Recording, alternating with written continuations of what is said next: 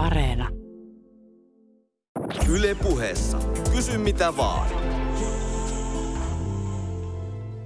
Tinna Pehkonen, Jussi kysyy, että ootko koskaan tuntenut houkutusta tai itse asiassa jopa oikeutusta tehdä jonkinlaisia pieniä rikoksia? Esimerkiksi varastaa ruokaa tai jotain muuta tarpeellista. Tai ootko kokenut houkutusta hankkia rahaa seksuaalisuudella ja vastoin omaa tahtoasi, esimerkiksi myymällä vaikkapa käytettyjä alushousia tai alastonkuviasi rahasta netissä? uh, mikä kysymys heti alkuun. Tota, voin heti alkuun sanoa, että en ole kyllä koskaan ajatellut sitä, että varastaisin jotain. Että jotenkin se niin kuin sotii mun periaatteita vastaan. Että jotenkin on niin kuin pakko pärjätä vaan muilla tavoin. Ja sitten näitä seksuaalisia palveluita sun muita, niin en ole sellaisiakaan koskaan harkinnut. Mutta on kyllä vitsillä joskus heittänyt tänne, että pitäisiköhän alkaa myymään omia pikkareita ja paljonkohan niistä saisi rahaa. Koet sen, että se olisi vastoin sun jotenkin niin kuin periaatteita tai et halua? Joo, en ole koskaan ihan niin kuin vakavissaan tällaista ajatellut, että semmoiseen ryhtyisi. Että jotenkin aina ajattelee, että kyllä sitä aina jollain tapaa pärjää, että kyllä mä ehkä mieluummin sinne leipäjonoon meen, kun alan sitten niin kuin näitä muita keinoja harkitsemaan. Mutta jos mietit, niin mikä voisi olla semmoinen tilanne, missä lähtisit vaikka myymään niitä, mitä olet miettinyt, niitä käytettyjä alushousia netissä? Mikä olisi semmoinen, mitä voisi tapahtua, että tulisi semmoinen tilanne? No ehkä joku semmoinen, että, että kämppä olisi lähtemässä alta, kun ei saa vuokraa maksettua tai että lapsi olisi ollut kauan ruokkimatta, niin nämä olisi ehkä semmoisia. Mutta että kaikesta muusta pystyy karsimaan. Laskuja pystyy eräpäiviä muuttamaan ja muuta tällaista, että ei ole kyllä niin kuin tällaista tilannetta tullut vielä vastaan. Että. Yle puheessa. Kysy mitä vaan. Rohkeasti ja suoraan Kysy mitä vaan ohjelmassa tänään Tinna Pehkonen. Kiitos, että olet tullut meille tänne vieraaksi. Lämpimästi tervetuloa. Joo, kiitos. Ja mun nimi on siis Mira Selander ja kuuntelette ohjelmaa nimeltä Kysy mitä vaan. Ja täällä tosiaan pitkälti kuulijoiden kysymyksellä mennään seuraava tunti ja puhutaan köyhyydestä. Mä itse asiassa halusin vielä tarkentaa sitä, Tinna, että sä oot siis alle nelikymppinen. Sä pidät blogia nimeltä Masentunut mutsi, missä sä avaat aika monenlaisiakin aiheita. Eli oot puhunut sun synnytysmasennuksesta, sä oot puhunut työttömyydestä ja, ja itse asiassa myös kehopositiivisuudesta. Joo. Eli sulla on tämmöinen erittäin avoin linja. Mutta koska me tänään puhutaan tästä köyhyydestä ja rahattomuudesta tai sitä, että sitä rahaa on tosi vähän, niin mitä sä luulet, että jos sua sanotaan köyhäksi tai sua sanotaan pienipalkkaiseksi, niin kuinka iso ero on esimerkiksi ihmisten käsityksestä tai sulla itselläsi? Nimittäin sä oot tällä hetkellä siis töissä päiväkodissa. Joo. Eli, ja oot nyt jo vuoden päivä ollut. Eli voit sä puhua vielä köyhä? Onko sulla lupa olla nyt sitten köyhä? No mä en tiedä siitä luvasta, koska se on vähän niin kuin eri ihmisillä eri kriteeri, että kuka saa olla köyhä ja kuka ei, että sen on itsekin kokenut. Mutta tällä hetkellä mä en koe olevani köyhä, koska mun palkka on vähän päälle pari tonnia bruttona, niin silloin en todellakaan koe, että mä olen köyhä. Ja mä jotenkin määrittelisin sen, että en ole köyhä enää esimerkiksi sillä, että me mennään ruokakauppaan, niin mun ei tarvii miettiä joka ikistä penniä. Et meillä voi mennä yhdellä ruokakauppakäynnillä vaikka satanen, ja se ei ole mitenkään ihan hirveän paha. Et silloin kun on ollut työttömänä, niin ei puhettakaan, että olisi mennyt satasta kauppaan ilman, että sitä olisi suunnitellut tosi tarkkaan. Eli kerrottiin, miten se, sä olit tosiaan, ää, sä sairastuit synnytysmasennukseen ja sulla on pieni poika, jonka totaali yksinhuoltaja se myös olet. Eli tästä on monta semmoista asiaa tietysti, mitkä helposti johtaa köyhyyteen. Eli, eli on niinku sairastuminen, joko fyysinen tai henkinen, ja sitten nimenomaan yksinhuoltajuus. Mutta jos nyt ajatellaan sitä, että ää, sun elämäsi silloin, kun sä oot ollut työttömänä, silloin sä olet niinku köyhä ja nyt sä olet pieni palkkainen, niin missä muussa se näkyy paitsi näissä ruoka? Sä sanoit, että sulla tulee nyt reilu kaksi tonnia Joo. kuussa palkkaa. Kuinka paljon sulla about siis käteen kuussa? No palkasta jää 1600 jotain sinne päin, riippuen siitä, että onko ottanut sitten vähän palkatonta vapaata välillä. Ja tota, sitten mä saan vähän asumistukea ja sitten elatustukea sen minimin ja sitten vähän lapsilisää. Eli mun tulot on siinä jotain niin kuin parin tonnin paikkeilla pari tonnia on sulla käytettävissä, mitkä sä voit käyttää ruokaa ja vuokraan ja Joo. kaikkiin päiväkotikuluihin ja No päiväkotikuluja mulla ei itse asiassa ole, koska mä oon yksinhuoltaja. Eli silloin kun lapsi saa mennä ilman mitään maksuja? Joo, riippuu tietysti tuloista, mutta että uskoisin, että yksinhuoltajalle se tulo pitää olla aika korkea, että joutuisi maksamaan. No mitä sitten nämä elatusmaksu ja lapsilisä, kuinka paljon ne on? Öö, elatusmaksun se minimi on muistaakseni 150 noin. Ja sitten lapsilisä on 140 ja siinä on tämä yksinhuoltajakorotus, mikä on se 20 vai paljon se onkaan. Onko nämä sun mielestä riittäviä rahoja, jos ajattelet yksinhuoltajana? No, kyllä nyt ainakin kun mä oon työssä käyvänä, niin kyllä se tuntuu niin kuin oikein semmoiselta luksusbonukselta, että saa vielä asumistukea ja elatustukea ja lapsilisää. Että kyllä se niin kuin tuntuu ihan semmoiselta, että vau, nyt mä pärjään tosi hyvin. Mutta että silloin just kun eli toimeentulotuella ja työttömyysetuudella, niin onhan se aikamoista kituuttamista. Kuinka paljon se oli silloin rahaa? Olisiko ollut joku 1300. Ja sitten piti maksaa myös vuokraa? Joo. Ja pääkaupunkiseudulla nämä vuokrat on tosi kalliita. Että ihan sama, että asukse jossain pienessä purkkiyksiössä, niin siitäkin saattaa joutua maksamaan 900 euroa. Että meilläkin on nyt 8500 vuokra, minkä mä maksan yksin.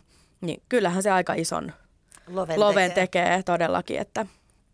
Ja sitten siihen vielä päälle se, että esimerkiksi työttömyyden aikana on tullut velkoja. Ja sitten kun tulee semmoinen kierre siitä, että tulee yksi velka ja sitten on vaikeuksia maksaa se takaisin ja sitten maksaa toisella velalla toista velkaa ja siitä tulee semmoinen ihan loputon suo.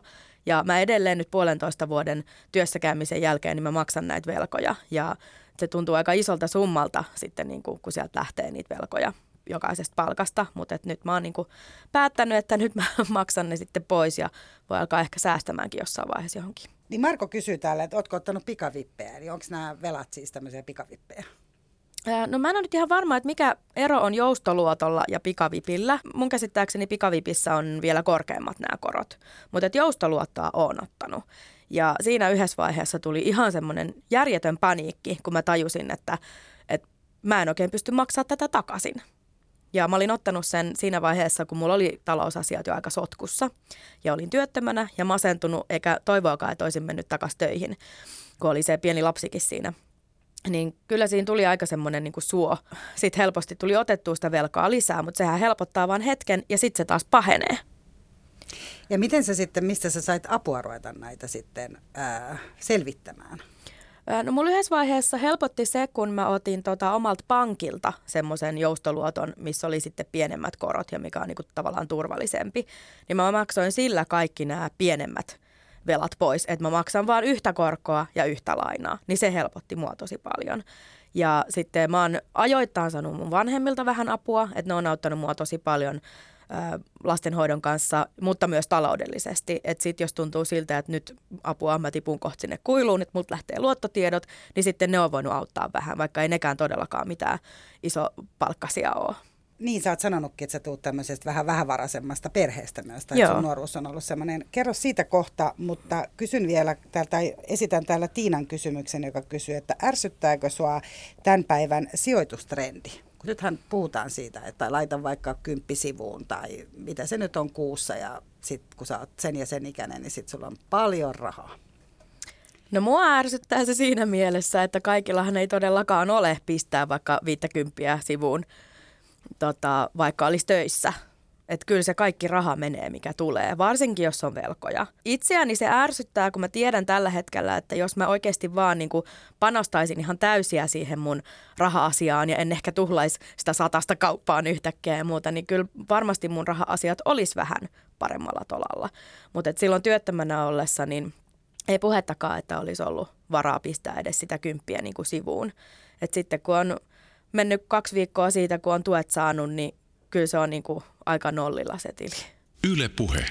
Sä Tinna puhut tosi avoimesti rahasta. Mitä tapahtuu, kun sä otat ö, oman rahatilanteesi puheeksi esimerkiksi kaveripiirissä? No musta tuntuu, että meillä ainakin kaveripiirissä puhutaan ihan avoimesti rahoista ja raha-asioista, mutta se varmaan johtuu myös siitä, että me ollaan aika lailla kaikki samassa tilanteessa enemmän tai vähemmän. Mä muistan joskus tosi kauan aikaa sitten, kun mä puhuin jonkun tutun kanssa ja puhuttiin mun veljen kanssa itse asiassa siitä, että kuinka meillä on kokemuksia siitä, että kun mennään ruokakauppaan ja rahaa ei olekaan tilillä yhtäkkiä. Ja että mitä sitten tehdään. Sitten aletaan valitsemaan, että ehkä mä en otakaan tota hernaria, riittääkö nyt rahat. Ja sitten mun kaveri oli vähän silleen, että tota, ei, mulle ei ole koskaan käynyt noin. Sanoin, mitä sä sitten teet, jos sulla ei ole rahaa tilillä? No sit mä otan luottokortin. Ja sitten jos sekään luottokortti ei toimi, mä otan toisen luottokortin. Sitten mä mietin, että vau, että ollapa luottokorttia siellä vielä niin kuin rahaa käytössä, että aika moista. Niin, että on se luottokortti kuitenkin, mitä voi käyttää sieltä vaan tietää, että sen pystyy maksamaan jossain Joo. vaiheessa. Koska kyllähän luottokorttia voi käyttää, mutta jossain vaiheessa ne sitten paukahtaa päälle. Onko se semmoinen niin kuin, äh, nimenomaan se jonkunlainen näköalattomuus, mikä syntyy silloin, kun sulla on niitä vaan niitä velkoja ja sä tiedät, että sä et voi ottaa luottokorttia käyttöön ja niin kuin, mikä, mikä se on se voimakkain tunne, mikä tulee siinä? Kyllä se on just se, että se tuntuu niin toivottomalta se tilanne siinä, että kun on niitä velkoja maksettavana ja sitten kun sä maksat sen pois siitä velkaa ja katsot seuraavassa kuussa, että ajaa korkoinen kaikki mä oon maksanut sitä 50 nyt pois, okei, se on vielä tonni maksettavaa. Et jotenkin se, että siitä tilanteesta pois pääseminen on tosi niin kuin haastavaa. Ja sitten mä oon välillä pistänyt mun vähiä rahoja johonkin lottoon ja ollut se, että nyt se tulee se lottovoitto, että kumpa saisi viisi tonnia, niin saisi nämä velat edes pois. Yle puheessa. Kysy mitä vaan. Mutta sä mainitsit jo tuossa, että sun vanhemmat on sua pystynyt auttamaan taloudellisesti, mutta sä oot myös kertonut siinä sun blogissasi, että sä tulet ää, tämmöisestä vähävaraisesta perheestä. Eli sulla myös tausta on sellainen, että sä et ole ehkä tottunut mihinkään sellaiseen ylimääräiseen. Mutta ilmeisesti sun vanhemmat on sitten pystynyt raha-asioita hoitaa hyvin, kerran he pystyvät myös auttamaan. No, en tiedä kuinka paljon mä kehtaan täällä puhua mun vanhempien kyvystä hoitaa Eikä rahoja, joo. Mutta tota, Öö, sanotaanko näin, että me ollaan kaikki oltu meidän perheessä vähän semmoisia, että eletään siinä hetkessä, että et vaikka ei välttämättä olisi rahaa lähteä lomalle johonkin ulkomaille, niin mehän lähdetään ja katsotaan sitten myöhemmin, että miten niitä maksellaan. Että se on tavallaan ehkä meidän myös semmoinen vahvuus, että me koitetaan elää täysillä ja sitten hetken aikaa pitääkin syödä vaan sitä hernaria, että pääsee eteenpäin. Mutta että pitää olla niin pieniä iloja elämässä, vaikka ne maksaisikin sillä hetkellä vähän enemmän. Mutta onko se niin, että silloin kun sä olit jo nuori, niin oliko teillä siis tällainen systeemi? Eli, eli koet sä, että sä oot silloin nuoruudessa saanut about samat kuin vaikka sun kaverit? En ole. Mun mielestä me saatiin tosi vähän kaikkea ja aina oli puhetta siitä, että raha ei kasva puussa ja ei ole varaa nyt siihen ja ei ole varaa tähän ja Mä muistan elävästi sen, kun mä olin kinunnut tämmöistä Adidas tuulipukua, verkkaripukua, kun mä olin yläasteella – ja sitten mun äiti vähän silleen huomasin, että pitkin kynsiä hampaan sanoi, että no mennään nyt ostamaan se, että kun sä oot kinunnut sitä niin kauan. Ja mä tajusin sen siinä vaiheessa, että okei, meillä ei oikeasti ole varaa siihen. Sitten me mentiin sinne kauppaan ja mä ihailin niitä ihania Adidas kolmiraita verkkareita ja katoin, että no täällä olisi itse asiassa tämmöinen feikki Adidas, että tää on niinku yli puolet halvempi, että musta tää olisi aika hieno. Ja mä tajusin sen jo itse siinä vaiheessa, että mä teen tämän sen takia, koska mä tiedän, että meillä ei ole varaa. Niin sitten mun äiti sanoi, että onko se nyt ihan varma, että mä voin ostaa sulle ton kalliimman puvun. Mä sanoin, että ei kun tää on ihan hyvä. No miten se vaikutti sun itsetuntoon, kun se oli feikki? Et ei, ei saanut edes sitä kokemusta, että mä oon nyt tässä sama kuin ne muut. Kyllä mä siinä vaiheessa tajusin sen, että ei tarvi kaikkien hankkia niitä kalliita. Että tää on ihan hyvä. Mä sain uudet vaatteet, mä oon tyytyväinen siitä. Että ihan sama, mitä joku muu on mieltä. No miten äiti? Koit sä, että hänelle tulisi huono omatunto sit siitä, että sä et kuitenkaan saanut sitä, mitä sä halusit. Tämähän on aika tyypillinen, että vanhemmat kokee huonommuutta siitä, että ei pysty tarjoamaan lapselle sitä, mitä tarvitsee. Kyllä mä vähän veikkaan, että silloin on saattanut tulla semmoinen olo, että voi ei, että nyt mun lapsi myötäilee, kun tietää, että meillä ei oikeasti ole varaa. Mutta että kai se oli sitten ihan tyytyväinen siihen, että mä tajusin, että ei me ehkä tarvitakaan niitä kaikista kalleimpia vaatteita. Yle puhe. Mutta koet sä, että sä jäit asioista niin kuin ulkopuolelle sen takia, että teillä ei ollut rahaa silloin, kun sä olit nuori? Kyllä musta tuntuu, että mä oon saattanut jäädä vähän ulkopuolelle, mutta sitten toisaalta me ollaan myös tota, asuttu semmoisessa paikassa, missä oli muitakin köyhiä lapsiperheitä. Eri asia olisi ollut se, jos mä olisin ollut jossain eliittikoulussa, missä kaikki muut on sitten niinku ihan hirmu rikkaita. Mutta jotenkin kun ei kaveritkaan ollut mitään ihan mielettömän rikkaita, niin ehkä sitä jotenkin sopeutui sitten siihenkin joukkoon. Mutta muistatko sellaista jotain niin kuin huonommuutta tai jotain sellaista niin kuin häpeäkokemusta sen takia? Joo, kyllä mä muistan, että on ollut semmoista fiilistä jo silloin niin kuin lapsena, että, että miten meillä nyt ei ole varaa. Ja jouduin kerran antamaan mun pienen tota, viikorahani takaisin mun äidille ja isälle, että ne sai ostettua leipää ja maitoa. Niin kyllä mä silloin mietin vähän, että ai jaa, tällaista kuin tämä elämä on. Kannoit sä niinku vastuuta siitä jo silloin? Sä annoit omat viikkorahasi siihen. Niin oot sä niinku kantanut, koet sä, että sä oot kantanut vastuuta sit tavallaan koko perheen puolesta? No en mun mielestä. Et mun mielestä meillä oli aika semmoinen niin lepposa meininki kotona kuitenkin, että meillä oli tosi paljon rakkautta ja me tehtiin kaikkea, vaikka ei rahaa ollut, niin kaikkehan pystyy ilmaiseksi ja puoli-ilmaiseksi tekemään, että – et musta tuntuu, että me ollaan paljon puhuttu tästä mun veljan kanssa. Mulla on semmoinen neljä vuotta nuorempi veli, niin ollaan koettu, että meillä on ollut tosi onnellinen lapsuus. Niin, että sä et jäänyt oikeastaan loppujen lopuksi niin. mistään vajaaksi. Luuletko, että helpotti se, että siihen aikaan ei ollut esimerkiksi älypuhelimia ja, ja tietokoneita? Kyllä varmaa. Et mä luulen, että nykypäivänä on aika paljon kovemmat nämä vaatimukset. Se, sen takia itseäkin vähän jännittää se, kun lapsi menee kouluun, että mitä kaikkia vaatimuksia sieltä alkaa tulee ja – mitä kaiken maailman älykännykkää pitää olla, niin uh.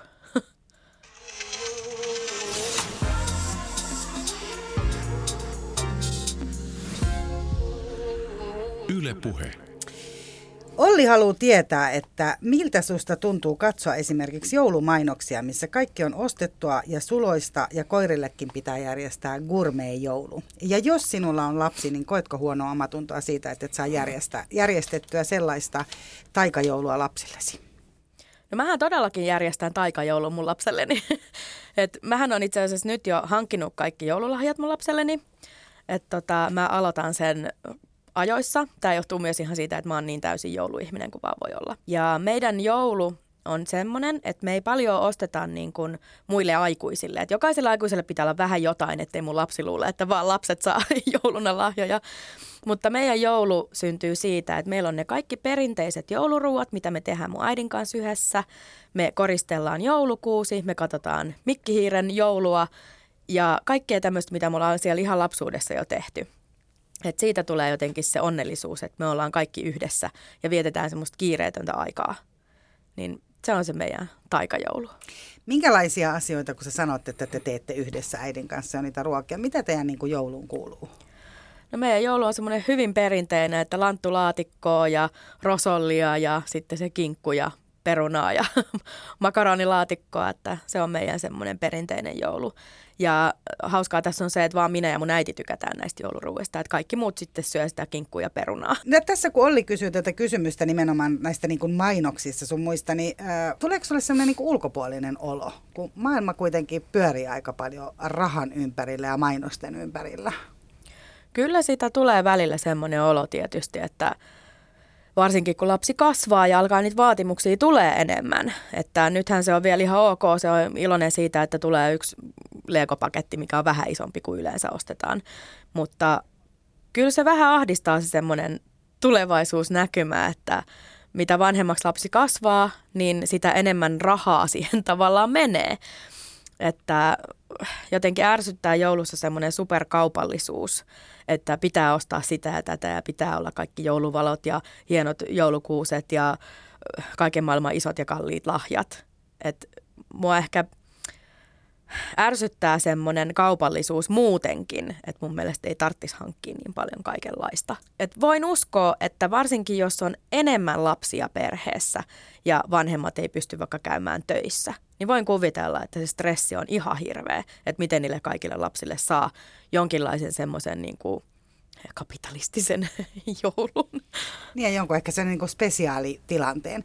Tässähän on tietysti yksi, mistä on nyt paljon, tai joka vuosi kyllä kirjoitetaan, on se, että, että on näitä avustusjärjestöjä, jota kautta voi vähävaraisemmat perheet hakea tällaista jouluapua. Oletko joutunut itse turvautumaan tällaisiin?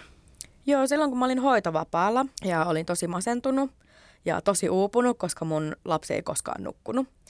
Ja mun vanhemmat asu silloin vielä ulkomailla, että mun äiti on ollut töissä silloin, tota, olisiko ollut Belgiassa silloin. Niin tota, silloin hain sitten tätä jouluapua semmoisen jouluapusivuston kautta. Ja siellä sai sitten lahjoittajat hankkia meille sitten jotain vaikka ruokalahjakorttia ja tämmöistä. Ja se oli just perustettu se jouluapu ja ne ei ollut arvannut, että miten iso juttu siitä tulee. Ja sitten siellä oli ihan hirveästi näitä, jotka halus auttaa. Ja mulle tulvi vaan niitä viestejä, että haluan auttaa, että mitä tarvitset. Ja me saatiin ihan hirveä määrä paketteja. Ai siellä sai ja... pyy- ennen kuin jatkat, niin siellä sai siis pyytää. Joo. Että, tavallaan, että sä voit esittää toiveen. Joo. Et mä esitin siellä jonkun toiveen, että voisin ottaa jonkun ruokalahjakortin vastaan, että saadaan niin kuin ruokaa jouluna ja sitten jotain lelua lapselle. Ja, ja sitten mä olin just silloin muuttanut ö, omilleni asumaan. Että mä olin aina asunut jonkun kämppiksen tai poikaystävän kanssa, niin mulla ei oikein ollut mitään. Niin mä sanoin, että jotkut jouluvalotkin olisi kivat. Niin niitähän sitten tuli niinku ihan hirveät määrät.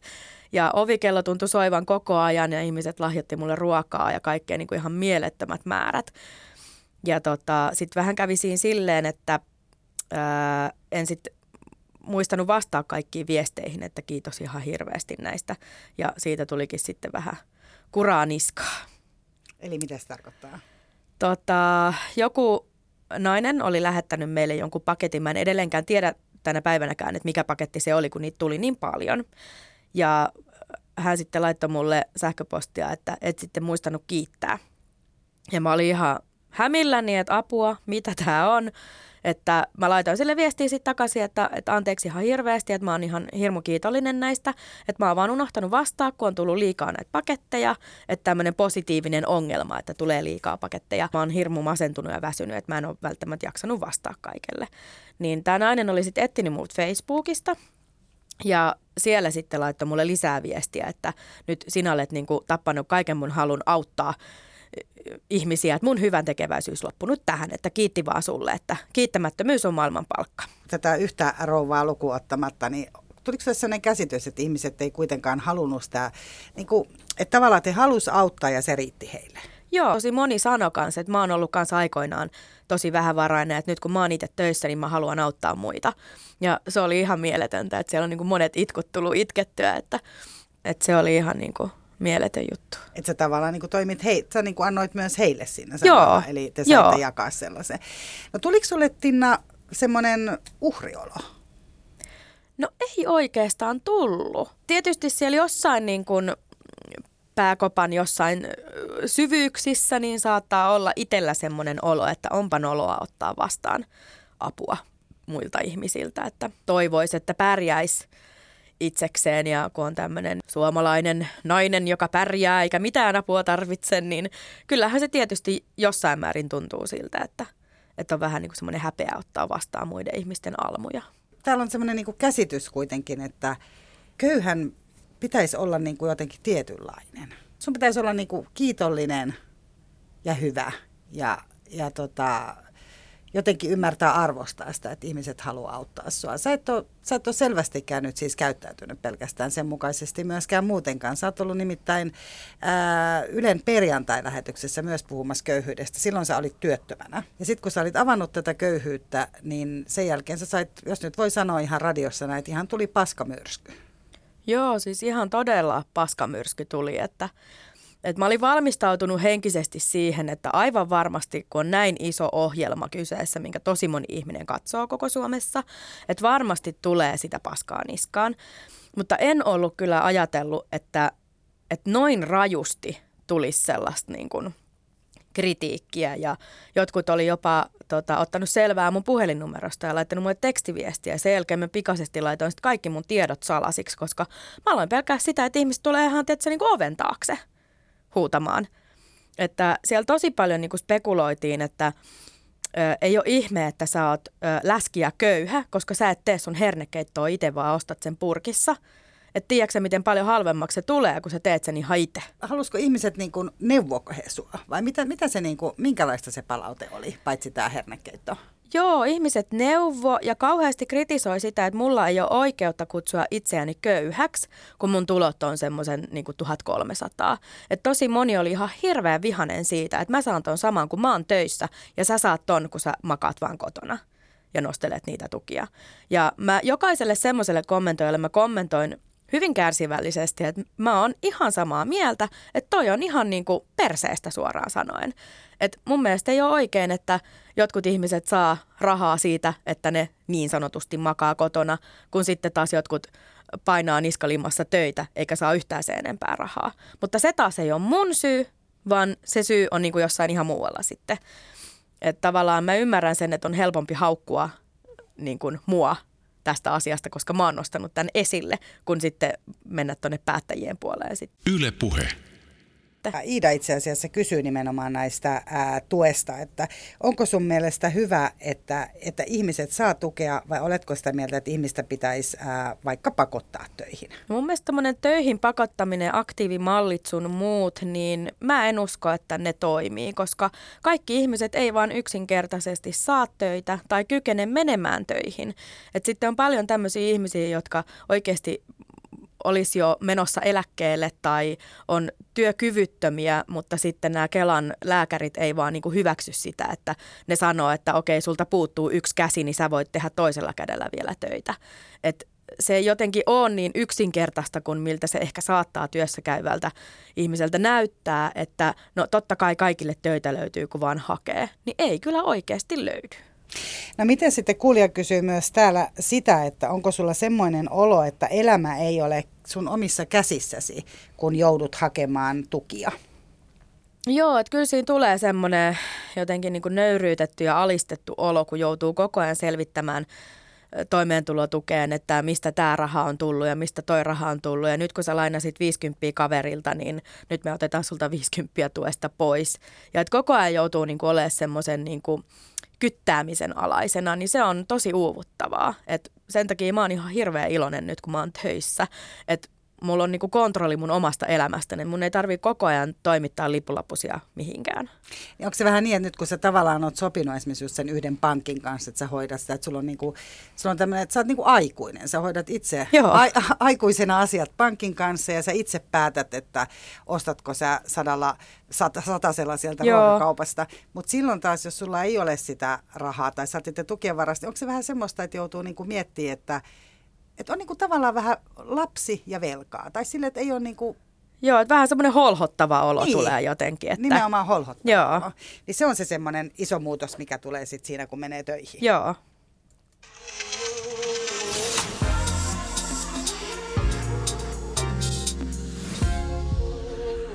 Yle Puhe. Ja Yle puheessa Kysy mitä vaan ohjelmassa puhutaan tällä hetkellä vähävaraisuudesta ja itse asiassa myös köyhyydestä. Köyhä otsikollahan tämä menee. Meillä vieraana on Tinna Pehkonen, joka tätä hyvin avoimesti ja rehellisesti tätä köyhyysasiaa täällä avaa.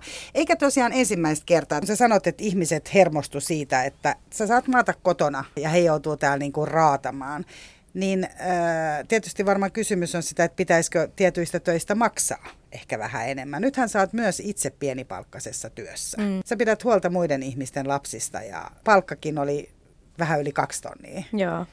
Niin onko se sun mielestä niinku riittävä summa ihmiselle tuosta työstä? Sä teet ihan normaali työpäivää ja, ja pidät no siis... muiden ihmisten arvokkaimmasta asiasta niin. huolta päivät pitkät. Jos puhutaan musta henkilökohtaisesti, niin mulle riittää tämä palkkataso, että että mä olisin onnellinen. Mutta äm, lastenhoitajista ja opettajista kun puhutaan, niin saadaan ihan liian vähän palkkaa. Työtahti on aivan hirveä, kuormitus on niin kuin ihan valtavaa ja me ollaan tosiaan vastuussa joka päivä meidänkin ryhmässä 16 henkilön hengestä, niin kyllä se mun mielestä vaatii se työ enemmän palkkaa. Koitko sä, että vanhemmat ymmärtää tämän? Niiden lasten vanhemmat ymmärtää sen ja osaa arvostaa sitä sun työtässä? Kyllä me saadaan kuulla niin kuin melkein päivittäin siellä, että, tai ellei kukaan sano sitä suoraan, niin kyllä me nähdään niistä vanhemmista, että ne on kyllä ihan tosi kiitollisia siitä, että me tehdään hyvää työtä siellä joka päivä. Ja sä, sulle itselle se riittää ää, tavallaan palkkioksi, että sä saat tämän palkan ja, ja vanhemmat on tyytyväisiä, sä pidät työstäsi, mutta onko siellä minkäänlaista sellaista, jos ajattelet sitä alaa, niin koetko sä, että siellä kuitenkin ihmiset – ää, turhautuu siitä, että saa, puhutteko te ollenkaan tästä asiasta koskaan, että hittoko on nyt palkkapäivä ja se ei kuitenkaan mihinkään riitä. Kyllä se on vähän semmoinen vakio vitsin aihe, vaikka se ei oikeasti nauratakaan, että me saadaan ihan liian vähän palkkaa. Että kyllä siitä puhutaan jonkun verran, että Mutta siinä varmaan helpottaa se, että kun ihmiset saa aika saman verran. Joo. Kun Ellikan, Ellikaneli kysyy täällä, että miten voit olla eristäytymättä sosiaalisissa tilanteissa, missä käytetään rahaa tai puhutaan rahasta, niin tuleeko sulle sellaisia tilanteita? Sä oot tässä jo kertonut, että sulla on aika paljon niin kuin samassa tilanteessa olevia ihmisiä. Joudut sä, onko sellaisia paikkoja, että sä joudut eristäytymään? Tai tuleeko sellaisia hetkiä, että on vähän varakkaampia ihmisiä, tai ainakin ihmisiä, jotka haluaa antaa sellaisen käsityksen, että he on varakkaampia.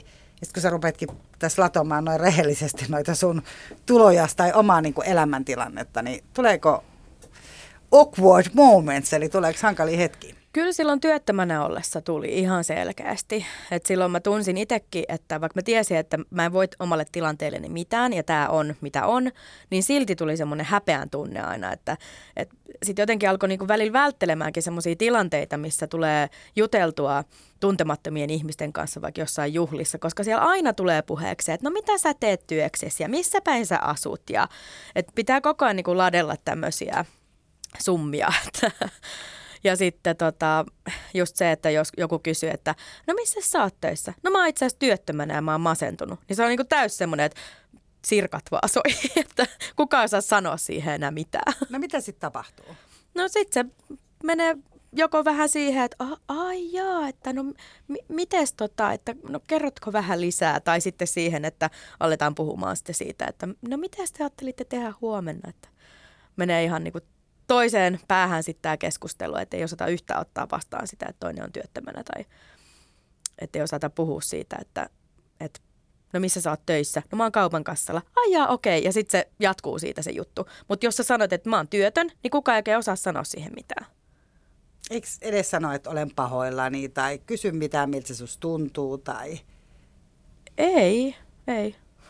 No joudut sä sitten ottaa sen tilanteen haltuun? Joudut sä ruveta jotenkin niin vähättelemään sitä tai jotenkin niin lyödä leikiksi tai esittää vahvemmin? No mä oon yleensä semmoinen, että mä lyön sitten leikiksi, niin kuin, että sit, sit välillä riippuen tietysti tilanteesta, niin sitten oikein pistän niin bensaa liekkeihin, että alan niin oikein korostamaan tätä mun tilannetta, että tulee vielä enemmän semmoinen tunne, että apua, mihin mä pääsen livistää tästä keskustelusta. Heille. Joo, että mulla tulee semmoinen olo, että näistä asioista pitää puhua, että puhukaa nyt, sanokaa nyt jotain. Mutta herääkö sulla minkäänlainen kateus niitä ihmisiä kohtaan, kenellä sit on sitä rahaa? No siis varmasti valehtelisi, jos sanoisi, että ei ikinä tule kateutta. Et mä jotenkin pyrin omassa elämässäni elämään sillä tavalla, että jos mä oon kateellinen koko ajan, niin siitä ei tule yhtään mitään. Että sit mä vaan katkeroidun. Mutta että totta kai tulee välillä semmoinen olo, että et oispa kivaa, kun vois elää sillä tavalla, että ei ole sitä jatkuvaa raha-ahdistusta. Että mihin mä nyt voin pistää tämän sen ja mitä jos mä nyt ostan tän, niin onko mulla varaa lääkkeisiin. Että se on semmoista jatkuvaa niin kuin kamppailua. Niin kyllä siinä tulee vähän semmoinen olo, että että toivoisi, että vitsi kun mulla olisi sen verran paljon rahaa, että ei tarvitsisi koko ajan murehtia siitä rahasta.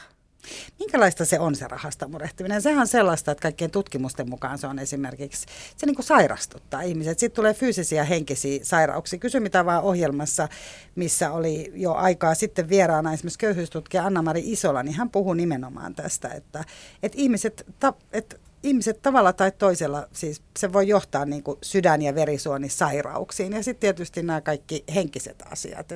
Sitten tulee niin paljon stressiä. Tavallaan se, että se koko maailma kapenee, kun on aika Joo. menee sen niin kuin rahan ajattelemiseen. Joo, että kyllä on niin kuin monet yöt valvottu, varsinkin jos on ollut joku sellainen tilanne, että ei pysty maksamaan jotain laskuja. Ja sitten se menee jotenkin siihen, että että sen sijaan, että alkaisi jotenkin niin kuin aktiivisesti kohentamaan sitä omaa tilannetta jollain tapaa, niin sitä lamaantuu. Ja menee vaan semmoiseen, että no mä en sitten että ne tee mitään. Että en mä jaksa edes soittaa noista laskuista, että voisiko ne maksaa myöhemmin. Että, että pistetään silmät vaan kiinni ja kuvitellaan, että kyllä ne jotenkin ne asiat niin kuin lutviutuu. No miten sä sitten, miten sä pystyt sen tekemään? Mitä, mitä, mitä sä teet, jos, jos tavallaan se asia vaivaa sua ja sä et halua sitä ajatella? Mihin sä pakenet? No sit mä pistän sen ajatuksen johonkin lukittuun kaappiin ja vaan jatka elämääni. Mutta kyllähän se siellä ahdistaa totta kai koko ajan, että sitten se luo semmoisen niin jonkun kierteen siinä, että, että sä oot jo masentunut, sä oot jo työtön, sit sulla on ne laskut, mitä sä et pysty maksaa, se masentaa, se masentaa niin kuin edelleen enemmän ja, ja sitten se vaan on semmoinen loputon suo, missä vaan niin kuin yrittää tarpoa jotenkin eteenpäin. Mitkä ne on ne vaikeimmat hetket jollain tavalla, missä se, mit, mitkä, mitkä niin pitää sua, kun sulla on joku lasku, mitä sä et voi maksaa, niin äh, mitkä on niiden lisäksi sellaisia hetkiä, milloin se rahan niin kuin vähyys on kaikkein raskainta. Onko sun, sanotaan nyt vaikka, että sun lapsi sairastuu ja sun pitää lähteä taksilla johonkin. On, onko sellaisia hetkiä, että sulla ei ole penniäkään rahaa ja sun pitäisi, lapsella on vaikka korkea kuume? No mullahan kävi raskausaikana sillä tavalla, että mulla oli tota, mä olin silloin jo yksin, niin mulla oli joku tämmöinen keuhkoputken tulehdus tai joku muu, ja sitten mua alkoi sattua rintaan ihan hirveästi, ja mä soitin terveysneuvontaa, että mitäs mun pitäisi tehdä, että pystynkö odottaa aamuun vai mitä mä teen, ja mulla oli 40 rahaa tilillä, ja mä jouduin lähteä sitten päivystykseen yöllä, kun ne sanoivat, että rintakivut ja oot raskaana, niin totta kai lähdet sitten niin kuin katsomaan, että mitä se on, niin pistin sitten viimeisen 20 sinne ja toisen 20 takaisinpäin, että sitten ei ollutkaan enää rahaa ja itse asiassa siitä käynnistä ei ollut mitään hyötyä, koska se lääkäri ei tehnyt mulle mitään, että se vaan sanoi, että no sulla on keuhkoputken tulehdus, että lähde kotiin. Sitten mä menin aamulla, aamulla tota terkkariin ja sieltä ne pisti sit labrat ja kaikki ja sain lääkkeet ja muut. Että. Ja millä rahalla sä sait ne lääkkeet? silloin mä muistaakseni olin toimeentulotuella. Et lääkkeet mä sain, koska nehän saa sitten niinku haettua sillä maksusitoumuksella – niin se ei tarvita niinku käteistä rahaa, vaan ei. sitoumus. Sitten on se sitoumus ja sitten sulla on kelakortti, niin sä saat kaikki lääkkeet, mitkä on reseptillä. Niin, niin se oli semmoinen aika pelastus. Että muuten mä olisin joutunut sitten joltakin lainaamaan rahaa tai muuta. Että... Mutta sun piti siinä keuhkoputken tulehduksessa raskaana lähteä hakemaan sitä sossusta, sitä maksusitoumustako? Ö, ei, vaan se maksusitoumus tuli sen toimeentulotukihakemuksen mukana. Että se mulla oli jo kotona. Niin, Et sitä ei tarvinnut alkaa. semmoinen joo, niin kuin joo. tavallaan apteekki, apteekkiin joo. varten. Mutta esimerkiksi taksia tai tällaisia ei semmoisessa kohdassa korvata. Nämä taksithan on muutenkin herkkä asia ihmisille, että jos saisit mennyt niin kuin taksilla vielä, niin kuin, jonka olisi joku vaikka mm. sosiaalitoimi maksanut, niin eikö se olisi ollut? Mun käsittääkseni niihinkin voi hakea jotain tukea. En ole koskaan hakenut, mutta mun mielestä niihin saa jonkun tämmöisen rahan takaisin sitten, mutta sehän ei auta siinä vaiheessa, kun sun pitäisi se taksi maksaa. Miten sitten esimerkiksi äh, ruoka? Eli, eli mit, mitä jos ne rahat loppuu tuolla tavalla ihan kokonaan. Onko sulla käynyt myös, sit, kun sulla on ollut lapsi, niin siis se tullut semmoisia, on ollut niitä hetkiä, kun sä oot sit ottanut sitä vaikka sitä pankkilainaako? Onko se niin kuin nimenomaan johonkin ihan ruokaan tai johonkin välttämättömään vai onko se ollut sellaisia hetkiä, että nyt mä en niin kuin kestä, jos en mä saa tuota vihreätä nojatuolia tuohon noin ostettua? Joo, siis myönnän todellakin, että olen ottanut myös lainaa tämmöiseen niin kuin luksukseen, että, että välillä vaan tulee semmoinen olo, että nyt ihan sama, pistetään haisemaan, mä otan sen lainaa, niin mä saan tuommoisen jonkun hienon, mitä nyt ikinä onkaan, että vähän piristää itseään. Ja sehän ei tietenkään ole mitenkään niin kuin varmasti hyväksyttävää, kun on köyhä, että olisi mitään kivoja asioita, mutta kyllä se on välillä vaan pakko. Mikä on semmoinen luksus esimerkiksi, mikä, mitä sä koet, että Mm, no siis olen ostanut esimerkiksi jotain vaatteita ja sitten esimerkiksi osamaksulla on ostanut paljon nyt tämmöisiä niin kuin kalliita talvivaatteita esimerkiksi mulle ja lapselle, mitkä varmasti on tämmöinen niin välttämättömyys, mutta mulle luksus, koska ei mulla ole varaa ostaa mitään 200 euron takkeja tuosta noin vaan niin kuin itselleni esimerkiksi. Että semmoisia on ostanut osamaksulla – että nyt mä ostin esimerkiksi osamaksulla tänä syksynä meille ihan kunnon talvivaatteet, että ei tarvitse sitä aina niissä niin kuin kirppisvaatteissa mennä, jotka lapsellakin hajoaa sitten aika usein aika nopeasti. Niin ne sä oot ostanut osamaksulla? Joo. Täällä äh, äh, Teppo kysyy, että oletko käynyt leipäjonossa tai oletko joutunut hakemaan apua esimerkiksi seurakunnalta. Niin onko sulla niinku tällaista kokemusta? Öö, on jo käynyt leipäjonossa. Et sieltä saa kyllä niinku ihan hyviä, hyviä, hyviä perusjuttuja, joo, että niillä pääsee aina eteenpäin. Ja on ö, kerran vai pari tota, käynyt hakemaan diakonilta apua. Et silloin on saanut tämmöisen niinku maksusitoumuksen kauppaan. Olisiko se ollut 50, että sillä saa sitten ostaa niinku kaikenlaista. Ja sitten just vaatteita ja tuommoista on saanut Hopin kautta. Että on niin tämmöisiä... On tämä, jossa on Joo. paljon autetaan tosi niin kuin monella tavalla. Joo, että sitä kautta saa esimerkiksi lapselle niin kuin harrastusmaksuihin jotain sitoumuksia. En ole vielä hankkinut, kun lapsi on vasta viisivuotias, mutta tota, et sieltä on saanut paljon vaatteita ja kaikkea tämmöistä. Et paljon on käyttänyt tämmöistä niin hyvän tekeväisyyttä. Ja onko se semmoinen, että sä itse niin kuin hakeudut sit sinne vai meneekö jotenkin, että jos sä meet vaikka tapaat diakoni, niin hakeeko hän jostain muu, niin kuin sulle sitä tai hakeeko sosiaalitoimisto sitä, jos ole valmiiksi vai joudut sä itse ole aktiivinen? Kyllä sitä joutuu itse olemaan aktiivinen ja sehän se onkin se vaikea homma, että kun sä oot köyhä ja niin kuin mä olin masentunut, niin ei ole voimia edes siihen perusarkeen, niin sitten se on tosi vaikea lähteä hakemaan jotain ulkopuolista apua. Mutta sitten mäkin olen hakenut sitä apua ihan silloin, kun on ollut vaan tosi tosi tarve, että muuten on koittanut sinnitellä sitten, kun se on niin hirveä vaiva lähteä sit selvittämään, että mistä saa mitäkin. Ja, ja tota, itse asiassa on tutustunut seurakuntaan siinä mielessä, että me ollaan käyty siellä nyt viisi vuotta semmoisessa yksinhuoltajien olohuoneella. Ja sitä kautta on tullut tosi paljon vertaistukea ja myös sitä apua sitten diakonilta, että mulle se tuttu diakoni, joka vetää tätä ryhmää, sanoi, että, että tiesithän, että voit hakea meidän kautta myös tämmöistä niin ruokalahjakorttia ja muuta, että jos on tarve ja voidaan myös maksaa joitakin laskuja, jos on hirveä tarve tämmöiselle ja että sitä kautta tuli sitten niin kuin haettuakin sitä apua. Ja vaikka oli tuttu diakoni, niin kyllä se silti hävetti, että nyt mä tuun tänne ja haen täältä almuja. Niin mikä siinä hävettää? Onko se, se tuleeko sulle semmoinen olo, että sä et ole hoitanut niin kuin hyvin itse omaa elämääsi? Tai tuleeko siitä semmoinen, että se joudut sen ryhmään, mihin sä et haluaisi kuulua, vai mikä siinä on, mikä siinä hävettää? Kyllä se tulee niin kuin jotenkin yhteiskunnasta se fiilis, että kun koko ajan hoetaan sitä, että kyllä työtä tekevälle löytyy. Ja kunhan vaan niin kuin pistet itse likoon, niin saat töitä. Niin tämä on tämmöinen niin kuin ensimmäinen asia, mistä tulee semmoinen tosi luuseriolo. Että vaikka mä oon hakenut mihin tahansa, niin ei tule töitä mistään. Niin sitten tulee semmoinen olo, että okei, musta on jotain vikaa, että mä en ole tehnyt jotain oikein, mun hakemus on ollut vääränlainen tai ihan mitä tahansa. Ja äh, sitten myös kun on yksinhuoltaja, niin siinäkin tulee semmoista syyllistämistä, että no, miksi et pistänyt parisuhdetta toimimaan ja nykyään erotaan liian helposti. Ja, että on niin kuin hirveän monta tämmöistä pientä asiaa, mitkä vaikuttaa siihen, että tulee semmoinen olo, että on jotenkin semmoinen, niin kuin, että, että olisi itse tehnyt jotain väärin. Ja myös se, kun puhuu siitä, että on ottanut velkaa ja joustoluottoja ja tämmöisiä, niin sitäkin pidetään semmoisena niin tyhmyyden merkkinä. Että mitä sä oot niin tyhmä, että sulle ei ole varaa maksaa niitä takaisin, niin miksi sä otat niitä? Kun ne asiat on niin yksinkertaisia.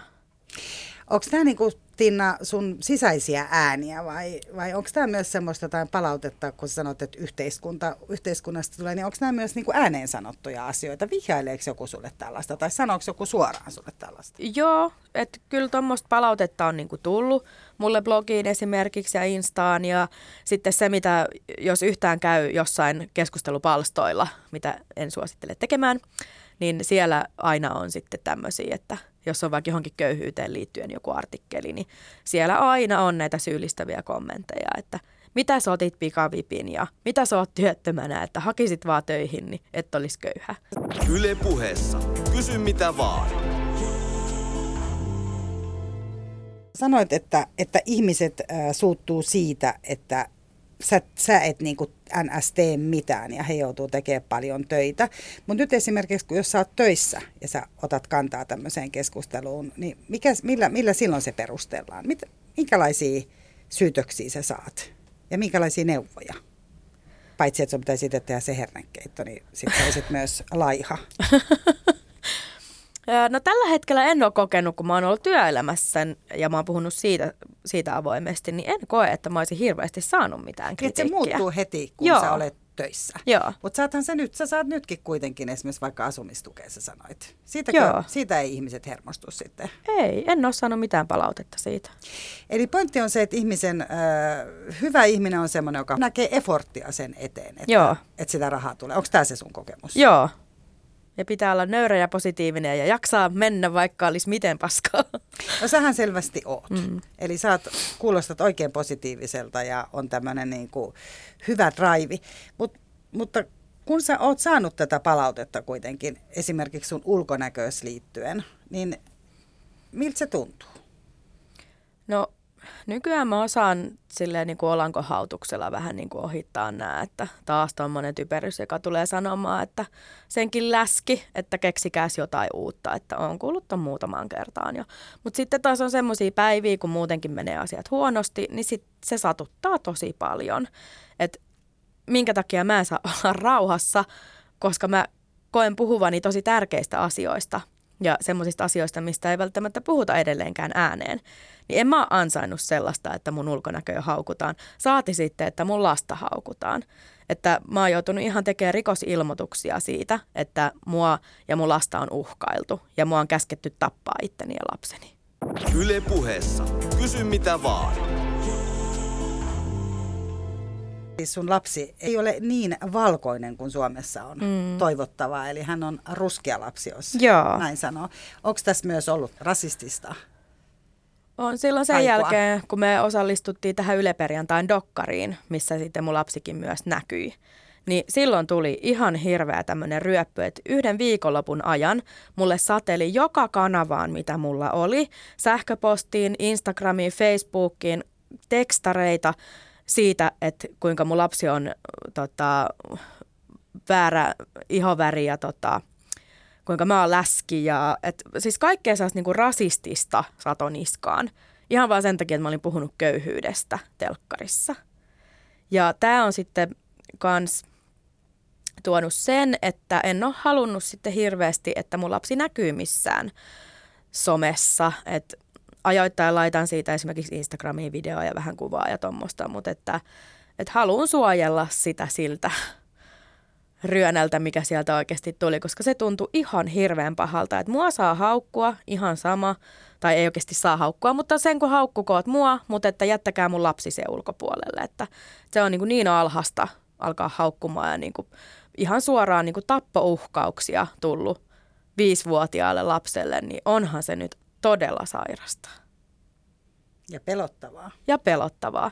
Ja sen takia mä pistinkin kaikki mun tiedot sitten salasiksi, että, että mun numeroa tai osoitetta ei saa bongattua mistään. Että kun tuli ihan koko viikonlopun ajan semmoisella jatkuvalla syötöllä semmoista rasistista paskaa niskaan, niin kyllä se alkoi pelottaa niin kuin ihan todenteolla. Ja mä olin silloin poliisiinkin yhteydessä ja puhuin jonkun konstaapelin kanssa mo- monta kertaa puhelimessa ja ja tota, sitten Yle Perjantain tiimin kanssa myös puhuin koko ajan, että, että ne oli siinä mun tukena. Mutta kyllä se silti pelotti, että mitä jos ne tulee oven taakse. Yle Puhe. Kun sä sanot, että sun lapseen ei saa puuttua ja, ja sanokaa mulle vaan, eli onko se kipein asia on se, että jos jollain tavalla puututaan ö, sun lapseen ja onko kipein asia se, että puututaan sun äitiyteen? Joo, koska se äitiys on semmoinen asia, että se on, se on niin herkkä. Se on tosi herkkä, että sitä itsekin syyllistää itseään tosi monesta asiasta, mitä äitiyteen liittyy. Ja sitten kun on vielä ollut itse masentunut ja ajatellut, että onkohan mä nyt pilannut mun lapseni tällä masennuksella ja muuta, niin tota, kyllä se on semmoinen asia, että jos äitiyteen puututaan ja väitetään, että mä oon huono äiti, niin kyllä se tosi pahalta tuntuu, koska sitä ajoittain itsekin ajattelee olevansa huono äiti, niin saati sitten, että tästä tulee koko ajan ulkopuolelta myös. Että. Mutta ajattelet sä Tinna, että sä oot huono äiti sen takia, että, ne, että teillä ei ole niin paljon rahaa tai että sä oot yksin huoltaja tai ajattelet sä näitä samoja asioita just, että sä et ole saanut hoidettua sitä parisuudetta sillä tavalla tai muuta? Vai mistä se tulee se huono äidin? No kaikki äidit tietää, että on, on välillä semmoinen olo, että ei olla kauhean hyviä, mm. mutta, mutta, tota, mutta onko ne jotkut niinku tietyt asiat? Kyllä se masennus ja sitten semmoinen tietty niin vähävaraisuus ja sitten tämä yksinhuoltajuus, niin kyllä ne on semmoisia asioita, mistä mä koen välillä, että mä oon tosi huono äiti. Mutta sitten taas toisaalta mä palaan todellisuuteen ja mietin, että mähän teen parhaani ja en mä voi niinku sen enempää tehdä, että näillä eväillä mennään, mitä on saatu. Mutta eikö se koskaan koe niinku sellaista katkeruutta, että sulle tulee semmoinen, että että mä täällä niinku sinnittelen ja valvon yötäni näiden niinku rahojen takia ja mun niinku ulkonäköön puututaan ja mulle niinku, mun lasta, lapselle tehdään niinku pahaa ja sitten nämä niinku tappouhkaukset, mitkä kuulostaa aivan järjettömiltä. Joo, siis kyllä mä oon useinkin niin kuin katkera ja vihanen näistä asioista, mutta siihen sitten lähinnä auttaa se, että mä pysyn somesta pois vähän aikaa, että, että ainakin se kanava sitten niin kuin hiljennee, että sitten on vaan tämä oman pään kanava, mikä sitten niin kuin soi, mutta että, että kyllä sitä niin kuin tuntee semmoista katkeruutta, että miksi mun elämän piti mennä just näin ja tämmöisiä, että miksi mun just piti masentua ja miten se vaikuttaa mun lapseen. Että totta kai sitä miettii tämmöisiä asioita. Mutta onko se vielä miettinyt tässä palautteen antajissa sitä, että onko köyhyys semmoinen asia ja siitä puhuminen, niin onko siinä myös se, että ihmiset pelkää, että se tarttuu? Tai että niin, tulee semmoinen muistutus siitä, että toi voi tapahtua mulle, että pois, pois, pois, pois, pois, jos sä rupeat puhumaan. Niin kuin sanot, että sä puhut vaikka siitä työttömyydestä, niin mm. ihmiset ei niin kuin, osaa puhua siitä mitään. Nehän on kaikki kuitenkin sellaisia asioita, että sitä voi niin kuin, kaikille voi näitä asioita tapahtua. Ehkä se on sitäkin, että ihmiset pelkää, että mitä jos YT-neuvottelut iskee ja mäkin joudun tuohon tilanteeseen, niin se ehkä luo sitten semmoista vaivaantuneisuutta, että ei oikein haluttaisi puhua asiasta. Yle puhe. Kuinka paljon sä luulet, Tinna, että sun masennukseen vaikutti se niin kuin rahatilanne? Kyllä mä uskon, että ne aika käsikädessä menee. Että ne on just semmoinen niin kuin päättymätön ympyrä siinä, että, että ensin masentaa joku elämä muuten vaan ja sitten masentaa äitiys ja sitten masentaa raha-asiat ja sitten palataan taas siihen äitiyteen, mikä masentaa. Että se on semmoinen, niin kuin, semmoinen kehä, että kaikki vaikuttaa kaikkeen. No oliko sulla varaa terapiaa? No mähän sain sitten terveyskeskuksen kautta, mä pääsin sitten tonne mielenterveyspoliklinikalle. Ja se ei sitten muistaakseni niin kuin ainakaan maksanut mulle mitään tai ei paljon ainakaan. Et sitä kautta mä sain apua. Ja se oli ihan loistavaa, vaikkakin se oli tosi hidas prosessi ja lääkärit vaihtui koko ajan ja sitäkin voisi kritisoida ihan loputtomiin, mutta mä sain sitä kautta kuitenkin niin kuin apua että mä sain semmoisen vähän pidemmän terapiajakson, mikä auttoi sitten mua ymmärtämään vähän tätä mun äitiyttä ja taustoja ja minkälainen olin ennen äitiyttä ja sen jälkeen ja miten tämä köyhyys vaikuttaa meihin ja työttömyys. Ja jotenkin sai niinku purettua sitä asiaa siellä. Niin se auttoi tosi paljon. No Lahjasoini kysyy täällä, että kehen voit luottaa ja että miten voit tänään?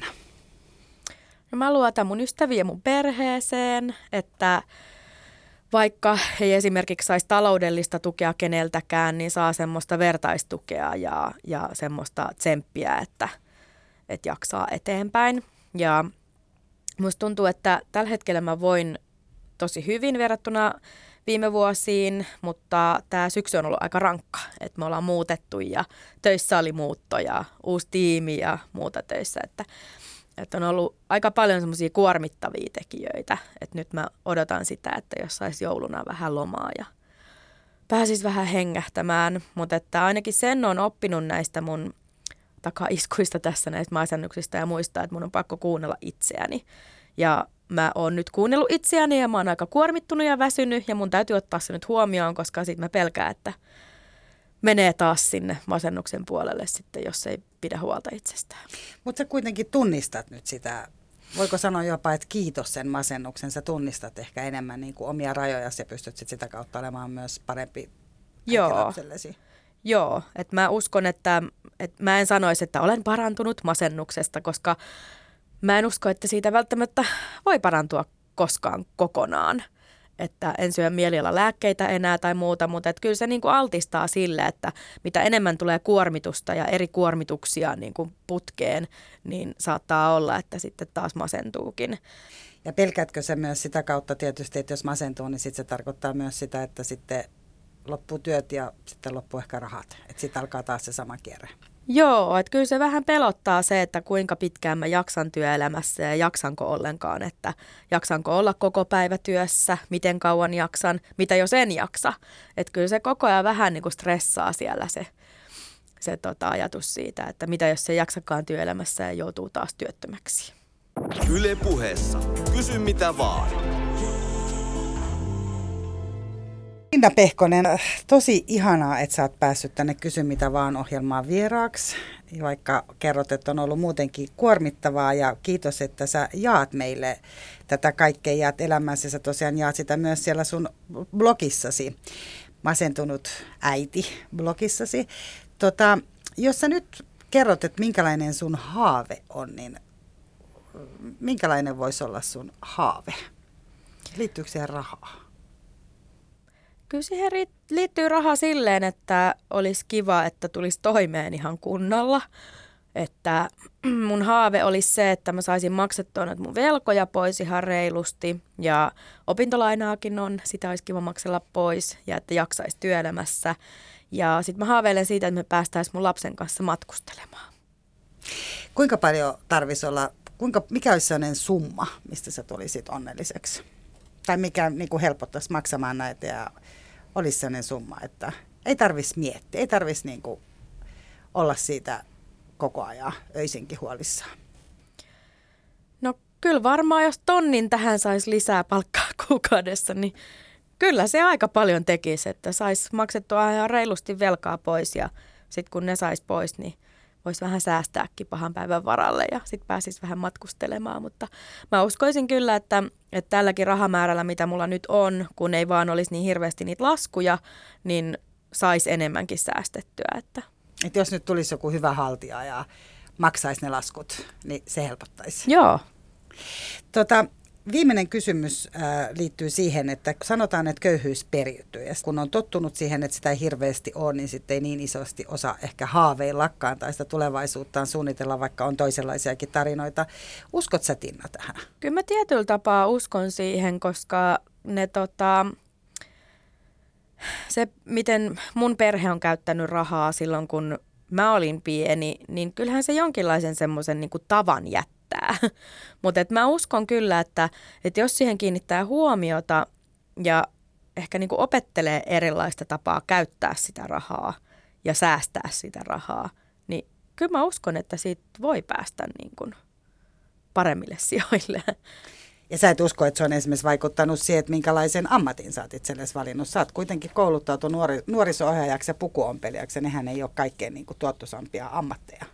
Niin kyllä mä uskon, että että siihenkin voi sitten itse tietyllä tapaa vaikuttaa, että, että mihin kouluttaa itsensä. Että, että mulle rahaa tärkeämpää on se, että mä viihdyn työssäni ja mä tykkään työskennellä ihmisten kanssa, niin mä mieluummin sitten valitsen sen, että olen nuoriso- ja lasten kanssa töissä ja en sitten ehkä saa niin paljon palkkaa siitä. Onko se myös, Tinna, vähän semmoinen, että että niin kuin, ihmisellä, kenellä ei ole niin paljon, niin sitä ajattelee, että esimerkiksi tuossa kun sanoit, että voisitansa jos saisit vaikka sijoittaja, niin kyllä se silloinkin saisi työskennellä ihmisten kanssa mm. tai, tai olla jossain sellaisessa. Niin onko se vähän sellainen, että kun ei siihen ole niin tottunut, niin sitä ajattelee, että tämä on just hyvä näin, että mä tuun näillä onnellisesti. Meillä on niin maailman paras maaginen joulu, kun me saadaan äidin kanssa tehdä niitä jouluruokia siellä, niin onko se vähän semmoinen, että sitten tulee sen että ei uskalla edes ajatella, että mä haluan hei kans kashmir-villapaidan päälle ja mä haluan istua tuossa niin kalkkunapaistin edessä ja Tiedätkö? Tiedätkö, niin Joo, siis kyllä mä uskon just, että siihen vaikuttaa nämä lapsuuden kokemukset ja muut, että kun on aina vähän toitotettu sitä, että pienelläkin tulee toimeen ja voidaan olla onnellisia, vaikka ei ole rahaa, niin, niin tämmöiset varmasti vaikuttaa siihen, mikä se mun ajattelutapa on tällä hetkellä. Hei, lämpimästi kiitoksia Tinna Pehkonen, Kiitos. että sä tulit tänne avaamaan tätä asiaa. Ja, ja Mira Sander myös kiittää. Muistakaa käydä tuolla Yle Puheen nettisivuilla, siellä on kysy mitä vaan. Lait laittakaa mulle sinne lisää ehdotuksia tulevista vieraista ja myös kysymyksiä heille ja kiitos siitä, mitä on tähänkin asti tullut ja tuli tähänkin ohjelmaan. Ensi viikolla taas tavataan. Moikka! Yle puheessa. Kysy mitä vaan.